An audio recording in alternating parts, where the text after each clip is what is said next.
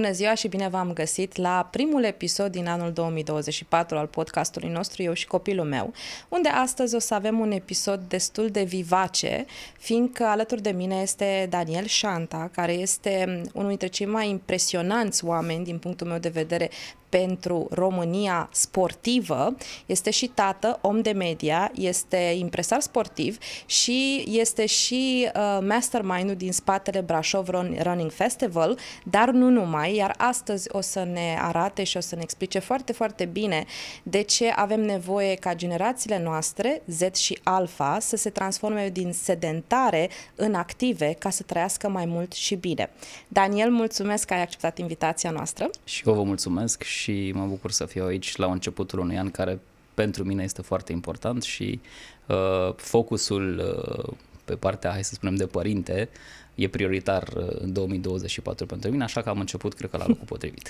Super, mă bucur foarte tare, iar pentru cei care ne urmăresc, ne ascultă și nu au auzit de tine până acum, dacă poți să ne spui pe scurt cum ai ajuns să fii un om atât de polivalent în domeniul acesta, în a combina și antreprenoriatul și sportul și de a revitaliza și mentalitatea în ceea ce privește sănătatea optimă, combinând lifestyle-ul cu alergarea? Aș spune că dacă tot suntem într-un loc în care cuvântul media are greutate, totul se leagă de începuturile mele în media locală. Sunt om de radio de la 15 ani și jumătate. Liceul pentru mine a fost o goană permanentă între școală și studiourile postului de radio local, la care la început am fost om bun la toate, apoi am devenit director de programe, apoi am devenit proprietarul lui. Și sigur, experiența din comunicare în niște vremuri în care totul însemna pionierat, te aduce în ipostaza de a face organizare de evenimente, de a face marketing, de a face public relations, de a face absolut tot ce aveau nevoie clienții tăi, pe care îi agățai pe holurile postului de radio și care îți deveneau clienți sau parteneri fără să-ți dai seama.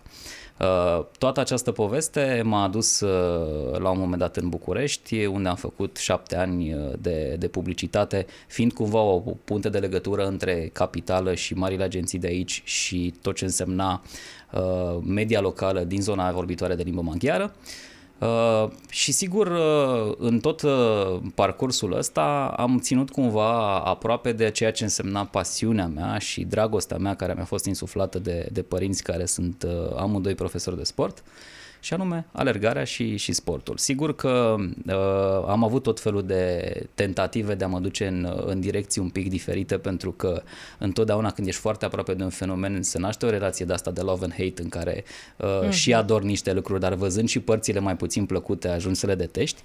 Și mi-a luat ceva ca să ajung în zona asta a alergării și cred că mi-a luat ceva nu întâmplător, pentru că mi-am creat un background care e foarte util atunci când vrei să faci ceva care implică atât de multă complexitate. Ai niște certificări foarte interesante. Certificările au venit pe rând. Eu prima dată m-am certificat cumva ca și jurnalist sportiv, am fost membru Asociației Internaționale Presei Sportive, am fost reporter sportiv și am mers la niște competiții în străinătate din această postură. Apoi mi-am dat seama că e o postură care nu îmi dă suficient de mult acces în zona în care eu vreau să fiu și am făcut un pas înainte. Un pas înainte generat cumva de ceea ce am văzut ca jurnalist și de faptul că mi-am dat seama că o lume pe care eu vedeam idealizat la un moment dat avea foarte multe părți proaste. O să fac o paranteză scurtă și o să-ți spun că am ajuns la un campionat mondial în zona VIP și am văzut că cei care țineau cumva în mână destinele acestui sport aveau preocupări ușor diferite de cele sportive și am fost foarte contrariat de asta. Și mi-am spus că în momentul în care un impresar sportiv are 200 de sportivi și în fața lor probabil că o să știe pe nume pe 20 dintre ei, ceva nu e în regulă. Și mi-am închipuit că lumea asta se poate, în lumea asta lucrurile se pot desfășura altfel. Mi-am luat această certificare în momentul în care mi-am dat seama că toată partea asta de atletism business-wise este extrem de închisă și nu aveam acces nicăieri, pentru că odată nu eram susținut de cineva sau introdus de cineva, dar în același timp aveam nevoie de niște bife birocratice, ca să spun așa. Examenul pe care mi l-am luat de a deveni impresar autorizat de World Athletics a fost unul care s-a anunțat undeva cu vreo 3 zile înainte de Crăciun și se întâmpla pe 7 ianuarie, iar bibliografia erau vreo 1200 de pagini de legislație în limba engleză. Ceea ce era funny, pentru că părea că tot contextul e făcut ca să nu iei examenul, ceea ce s-a și întâmplat cu majoritatea candidaților. Dar nu cu tine. M-am ambiționat și lucrurile au funcționat, a funcționat bine, am dat examenul la Londra, mie nu se întâmplă ușor, îmi aduc aminte și acum că am confundat două hoteluri cu nume aproape identic și așteptam să intru la examen altundeva decât trebuie. Am fost ultimul care a intrat în sală și ultimul care a ieșit din sală. Și mi-am luat această certificare care la un moment dat așa pe CV dădea bine, dar care nu însemna nimic. A trebuit să fac un pic de ucenicie și să intru cu adevărat în lumea asta și să muncesc gratis pentru cineva sau pe lângă cineva ca să înțeleg cu ce se mănâncă. Și acum fac pași mărunți în zona asta, încercând cumva să învăț cu mize mici. Pentru că în momentul în care vizele devin foarte mari, e frustrant să faci greșeli și e frustrant să nu profiți de o șansă care s-ar putea să nu se mai întoarcă. Mi s-a întâmplat cumva asta în partea cealaltă, în zona de organizare de evenimente, unde aș putea spune că n-am avut la fel de multă răbdare și e foarte important, mai ales într-o zonă foarte competitivă, să reușești să digeri orice eșec sau orice problemă ca o lecție foarte importantă care poate avea beneficii mai mari decât succesul. Suntem într-un an 2024 în care eu văd atletismul din perspectivă de fiu de antrenor, unul dintre cei mai buni din lume, de impresar care are acces în, hai să spunem, zonele destul de restrictive ale acestui sport, și din perspectiva de organizator de evenimente care vede niște discrepanțe fantastice între investițiile care se fac în acest sport și în mai ales partea de agrement și de masă în ceea ce privește atletismul în această parte a Europei, nu doar în România, în această parte a Europei și în multe din celelalte țări ale lumii. Apropo de asta, înainte să începem noi podcastul, ai menționat de niște cifre, chiar una foarte îngrijorătoare, să zic, pentru România, apropo de sedentarism și copiii noștri.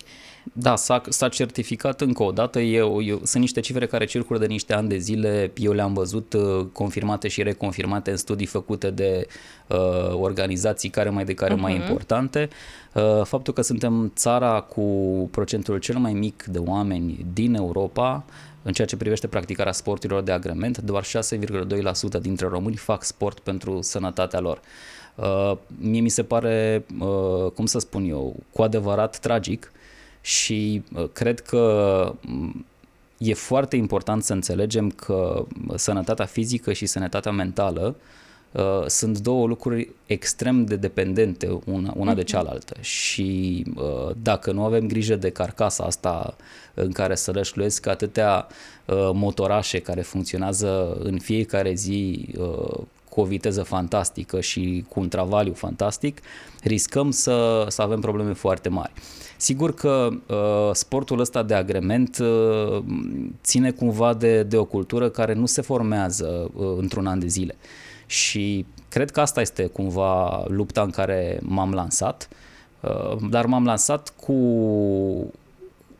cumva o mentalitate și o gândire care se implice și performanța, pentru că deși zona de agrement este cea care pare in the spotlight, așa, ea este mereu dezvoltată și amplificată foarte mult de modele.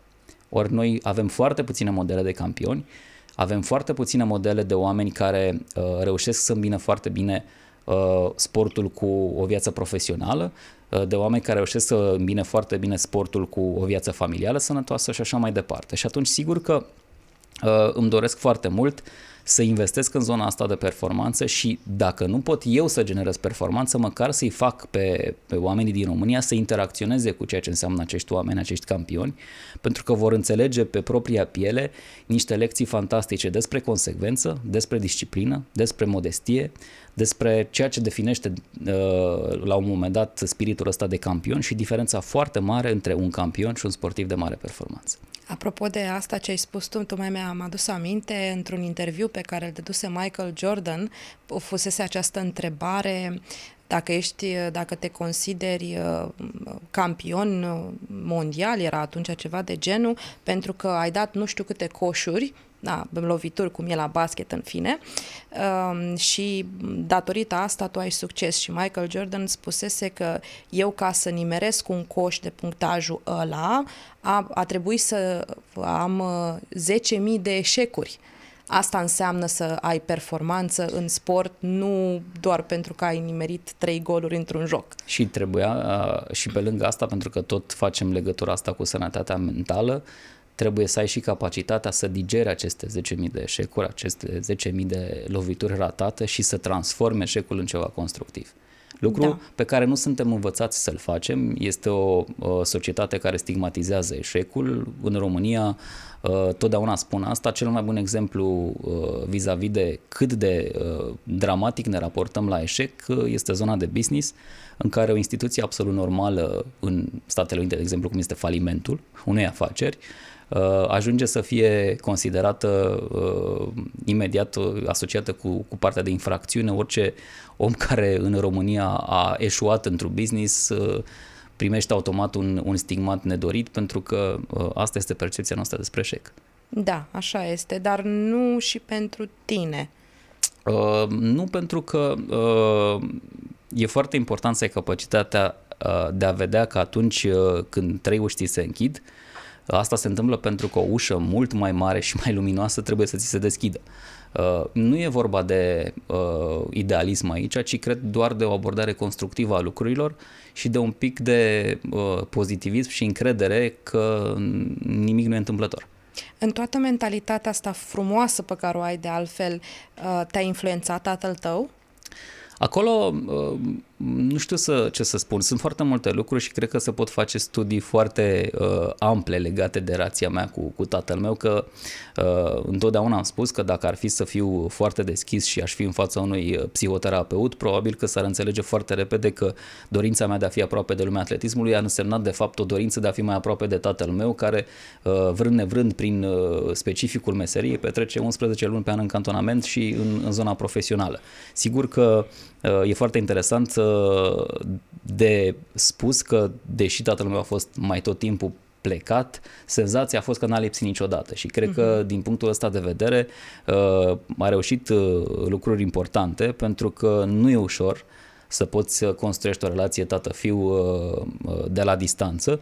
Iar eu cred că, da, poate că efortul pe care îl fac acum de a realiza lucruri aici vine dintr-o dorință de a fi mai aproape de el, dar în același timp și dintr-o competitivitate foarte puternică pe care el mi-a educat-o.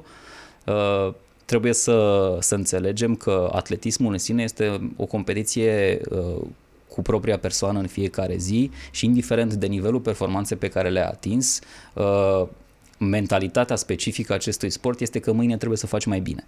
Da, corect. Nu există vârf absolut. Există întotdeauna mai repede, mai departe, mai sus, niciodată nu este suficient. Iar ceea ce atletismul te învață foarte frumos și cred că e un exemplu pe care îmi place să-l dau pentru că m-a impresionat, este efemeritatea succesului. Francezul Pierre Ambroise Boz a câștigat la un moment dat finala de 800 de metri la Jocurile Olimpice și a fost întrebat cum te simți știind că ești cel mai rapid om de pe planetă pe proba asta. Și el s-a uitat la ziariști și a spus: voi cred că glumiți. Eu am fost cel mai rapid om de pe planetă timp de 1 minut și 43 de secunde, absolut contextual. În spatele meu sunt alți 7 oameni care probabil, dacă repetăm cursa asta, au exact aceeași șansă ca și mine să fie la fel cei mai buni. Sunt atât de multe variabile în joc încât e foarte greu să definești succesul ca o chestie care durează mai mult de câteva minute sau câteva secunde, mai ales într-un sport ca asta. Da, am înțeles. Iar tu, apropo de relația cu tatăl tău, acum fiind tată la rândul tău, faci lucrurile diferit. Cu siguranță le fac diferit, pentru că toată partea asta de competitivitate a pus și foarte multă presiune pe mine. Adică, într-un fel, nu știu dacă eram pregătit să duc ceea ce trebuia să duc, și anume faptul că în fiecare zi trebuia să fie mai mult și mai bine și la un moment dat aveam senzația inclusiv că suntem în competiție vis-a-vis de performanță, vis-a-vis de câți bani aduceam acasă, vis-a-vis de multe de lucruri, și mi-am dorit să fac lucrurile altfel ca și părinte. Pe de altă parte, eu sunt într-un context în care am 3 băieți, nu sunt tatăl lor biologic. Urmează să am și o fată, de data aceasta, hai să spun a mea, cu acte în regulă, dar ceea ce am primit ca și lecție și binecuvântare în relația cu acești copii este că, în primul rând, ei au o competiție între ei naturală pe care eu trebuie să o gestionez. Eu nu trebuie să stimulez competiția, ci de cele mai multe ori trebuie să cumva o potolesc și să o echilibrez. Iar în altă ordine de idei, cred că e foarte important să înțelegem că uneori trebuie să accelerăm lucrurile la copiii noștri, dar altă dată trebuie să le încetinim, pentru că există în tot tumultul ăsta al emoțiilor și al dezvoltării contexte în care, cum s-ar spune, you need to slow down, pentru că altfel riști să și arzi etape și să nu-ți iei lecțiile aferente acelor etape, dar în același timp riști și overburning-ul ăsta, care nu se mai întâmplă doar în corporații la oameni care muncesc mult. El se poate întâmpla și la copii, și eu am o abordare destul de libertină în partea de educație, în care mă bucur că gândim la fel și cu soția mea.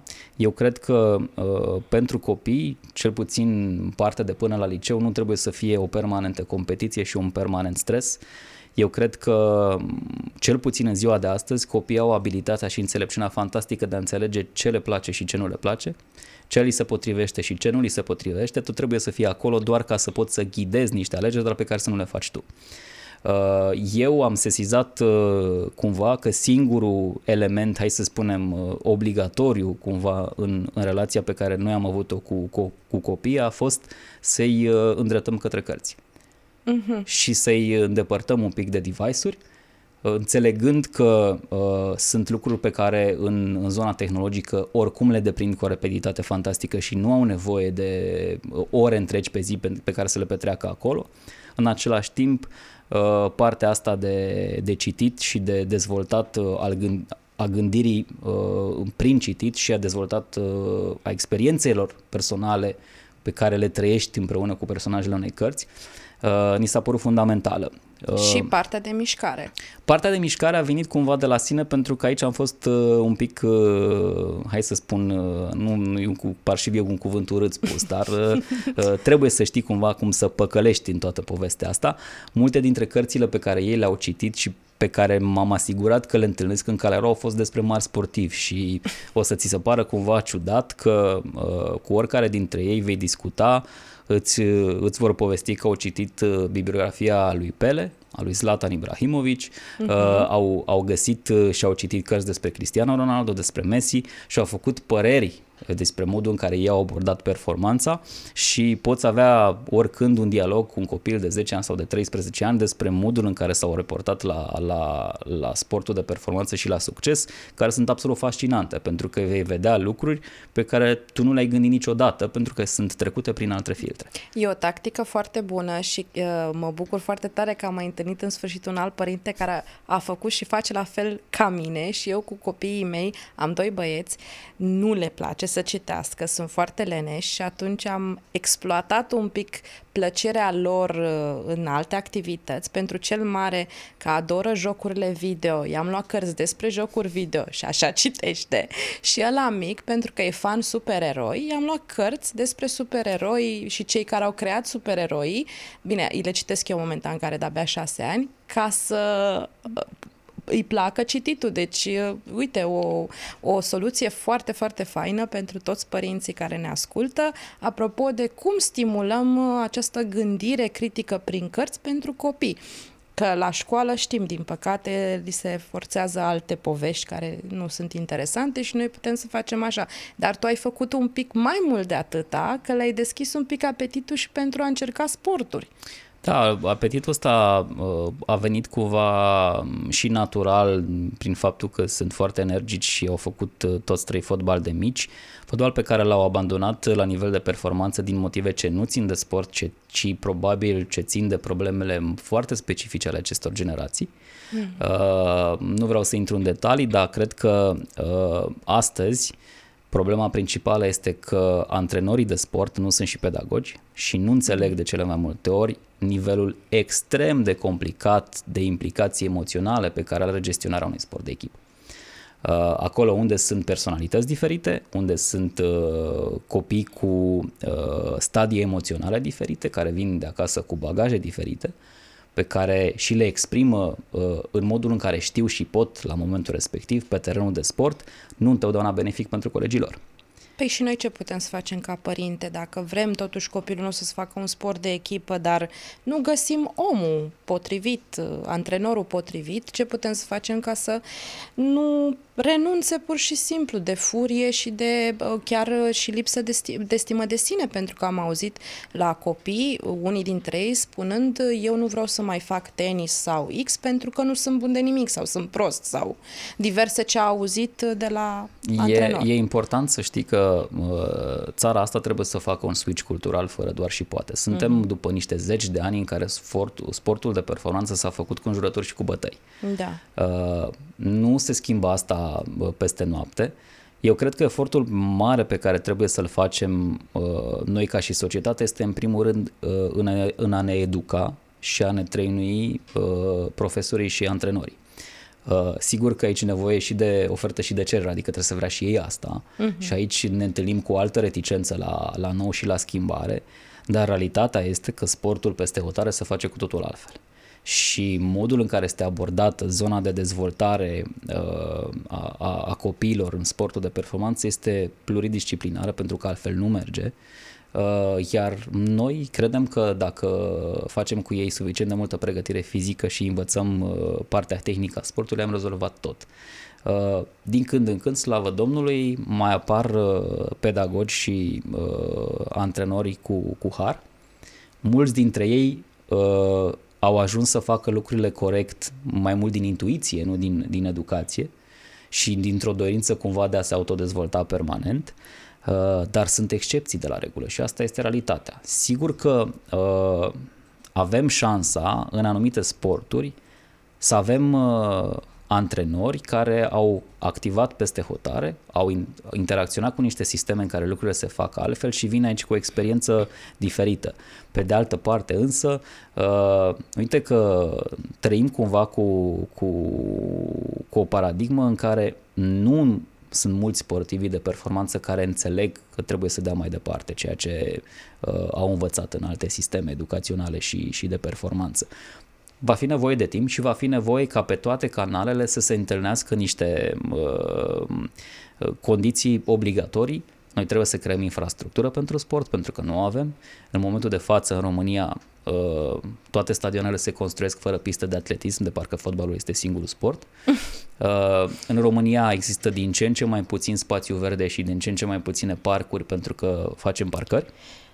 Și în România există din ce în ce mai puțină înțelegere pentru nevoile extrem de ridicate pe care le are marea performanță. Uite, îți dau un exemplu. Eu, la un moment dat, pe lângă Brașov Running Festival, mi-am dorit să organizez o competiție indoor, o competiție atletică de sală, până când să aflu că noi nu avem în România nicio sală omologată care respectă cerințele tehnice. Parisul, de exemplu, din câte știu că e un exemplu cheie din punctul ăsta de vedere, are vreo 15. Noi suntem în zona aia în care nu înțelegem că dacă vrem să ne luptăm, așa cum susținem pe foarte multe paliere, mai ales la nivel verbal, cu marile puterele lumii în sport, trebuie să îndeplinim aceleași condiții ca și ele. Ori este evident când te duci, de exemplu, în țările nordice, de ce 30%-40% din populație face în mod curent sport, pentru că are unde. În același timp, s-a înțeles acolo că educația, mai ales în ceea ce privește sportul de mase, trebuie făcută acolo la firul ierbii cu antrenorii aia care au un club de copii, care au o grupă de alergători amatori, care fac lucrurile fix în zona în care tu trebuie să înțelegi dacă ești făcut pentru o mare performanță sau ceea ce faci este doar pentru sănătatea ta și pentru un trai echilibrat și să treci printr-o procesul ăsta fără traume.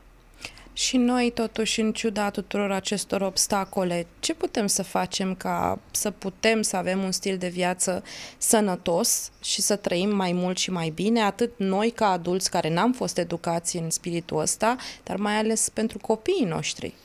Eu cred că trebuie să creăm rutine și trebuie să creăm comportamente în care partea asta de sport și de mișcare să fie printre priorități, înțelegându-i beneficiile și generând un tip de stil de viață în care, în momentul în care nu mai faci sport, simți imediat. Eu pot să-ți spun asta din perspectivă de antreprenor și de om care este supus, datorită multiplelor proiecte riscante în care mă arunc, la un stres teribil.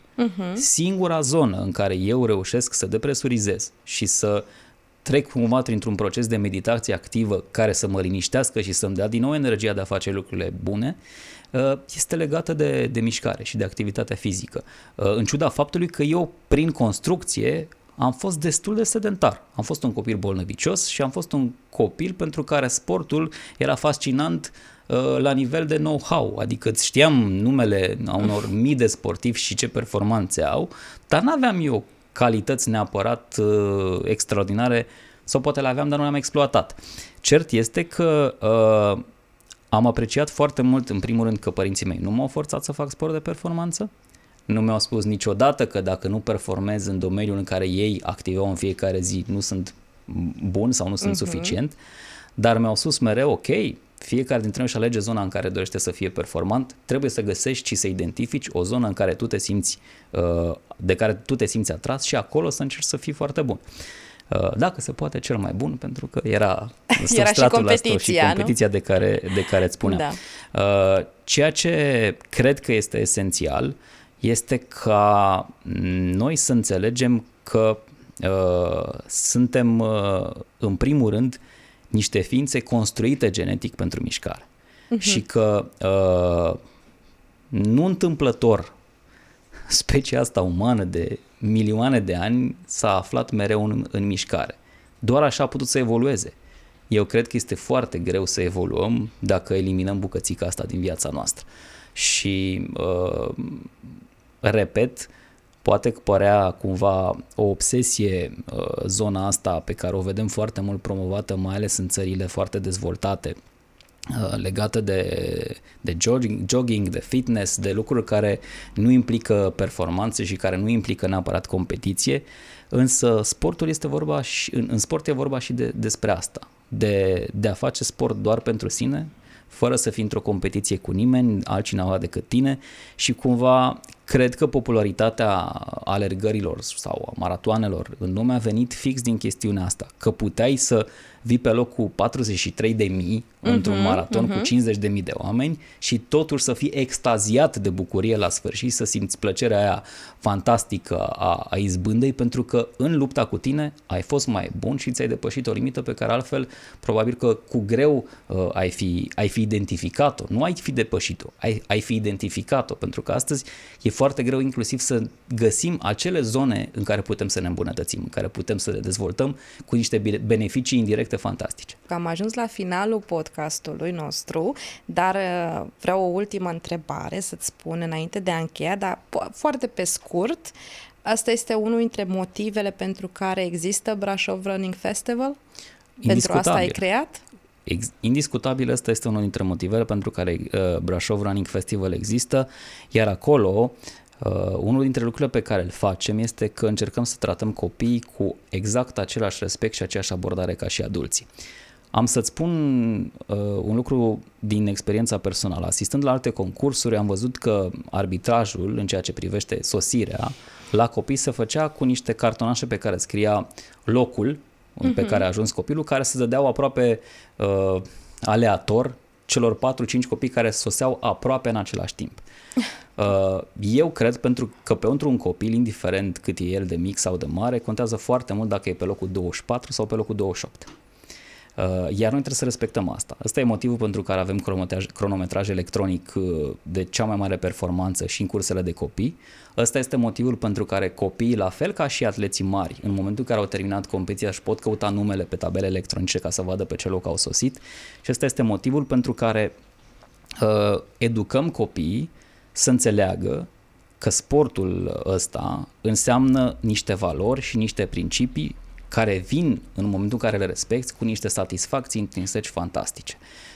Alergarea în sine și competițiile de genul ăsta vin cu o energie comună și cu un vibe, un buzz fantastic pe care nu le regăsești decât acolo, dar care te încarcă pentru orice vrei tu să faci. Iar dacă noi creăm, n-aș spune o adicție, ci o conexiune între copil și acel tip de energie, ne asigurăm că îl va căuta tot restul vieții lui. Îți mulțumesc tare mult, Daniel, pentru toată educația pe care vrei să o faci în țară și îți dorim mult succes în ceea ce dorești să faci și pentru copii și pentru adulții din România. Și eu vă mulțumesc și sper ca cei care ne privesc și ne ascultă să-și ia o bucățică din lecțiile despre care am vorbit, dar și puțin din, cum să spun eu, ambiția asta a sportivului de a găsi mereu resurse când îți e greu, de a face mai mult, mai bine, mai consecvent lucrurile pe care le-ai făcut până atunci. Așa să fie. Dragilor, ăsta a fost episodul nostru, sper că v-a plăcut foarte mult și dacă e să spunem așa într-un singur cuvânt sau într-o singură propoziție despre ce e vorba, dacă ne dorim o minte sănătoasă, trebuie să avem și un corp sănătos pentru o viață bună. Vă doresc o zi minunată și pe data viitoare!